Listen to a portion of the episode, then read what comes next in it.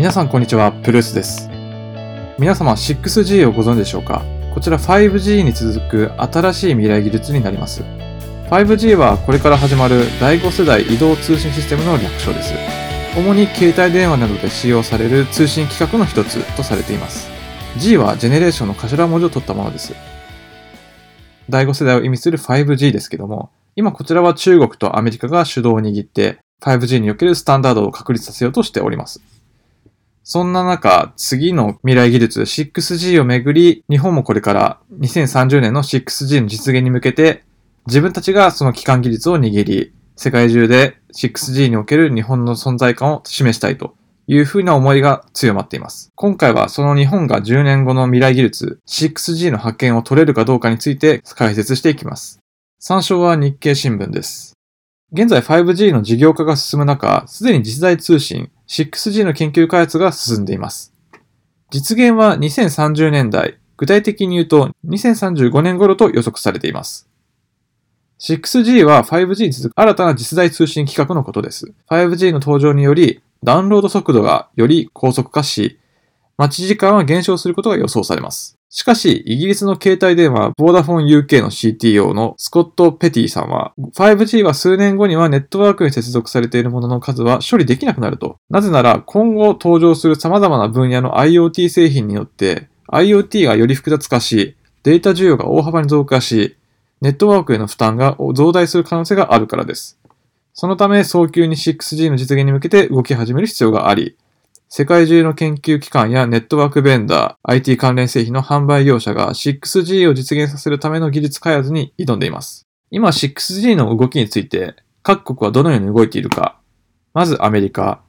トランプ大統領が 6G インターネット技術の早期実現の期待をツイッターで述べています。また、フィンランドでは 6G の開発プロジェクト 6Genesis を立ち上げており、6G の時代に対応しようとしています。中国では工業情報化部 IMT というところが 6G の開発が2020年に正式に始まり、2030年に商用化される見通しとコメントしています。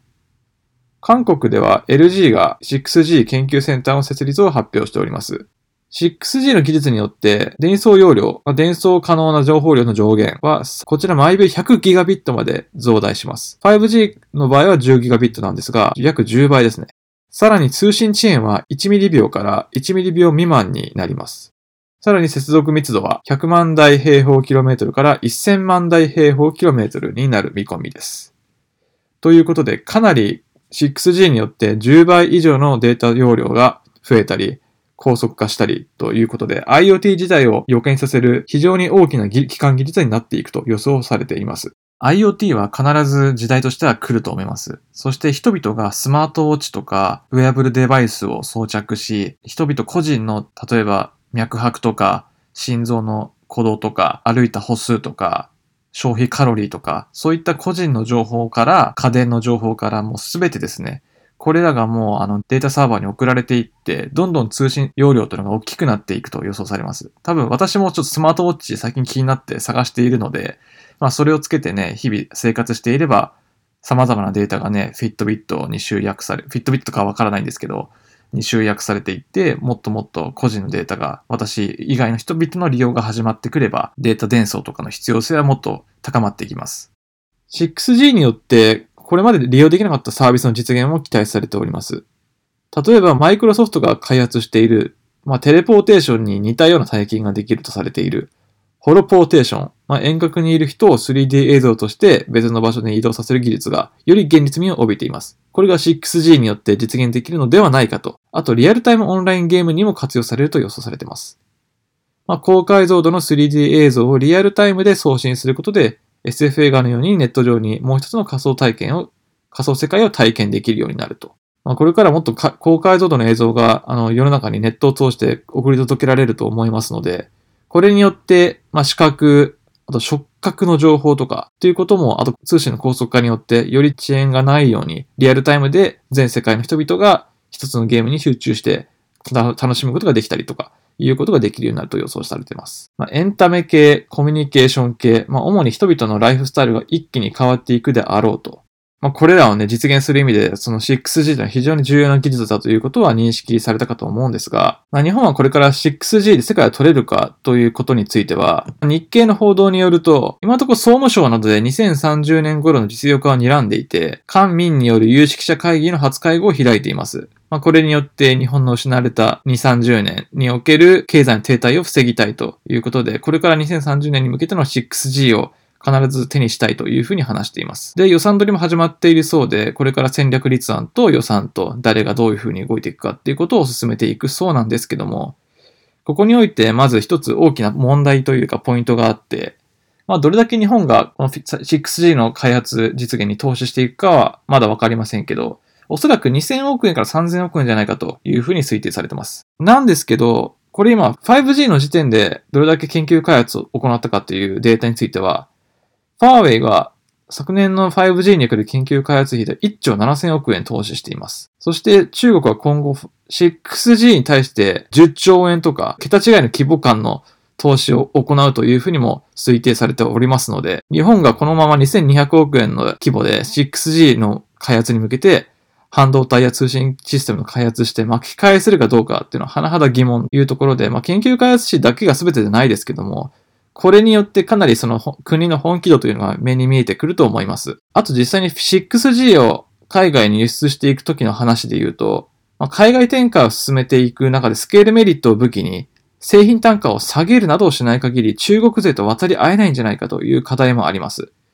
もちろん中国は今もどんどん技術開発を進めていくと同時に、まあ、世界のスタンダードになるためにもう価格競争においてももう桁違いなもう安さで人々にばらまいていますよね。スマートウォッチとか、あれもファーウェイとかが作ったもので言うと、まあ、Apple Watch と比べてももう本当に半分以下の値段で買えちゃうような、で、同じスペックの製品を作っているというふうなものもありますので、その中で次 6G において、世界各国が 6G を導入する中で、じゃあ中国と日本、どちらの 6G の技術を導入していくか、ここでやはりスケールメリット武器に製品単価というのが非常にね、国にとっての採用基準になるかと思うんですが、これが2倍以上価格離れてしまったら、これはもう中国の導入するしかないんじゃないかというふうに思われちゃうので、そこもね、どういうふうに考えてやっていくかというところが非常に課題としてあります。まあ、6G の世界取れるかという話については研究開発費と海外展開における製品単価、ここがどういうふうになるのかというのが今の日本の中の課題です。まあこれによってね、6G はもちろん我々一般人にとってはもういろいろコミュニケーションのツールの話とか、オンラインゲームとか、まあその他 IoT に関する基幹技術になってくるので、もちろん導入はどんどん進んでいって、6G の実現は非常に楽しみなんですけども、その反面裏側で各国間でこの 6G の主導権争いというのは熾烈を極めておりますので、まあ、私としてもぜひ日本にとってもらいたいという希望な、実現はできるんじゃないかなというふうに思います。日本もそこまで技術は遅れてるわけではないので、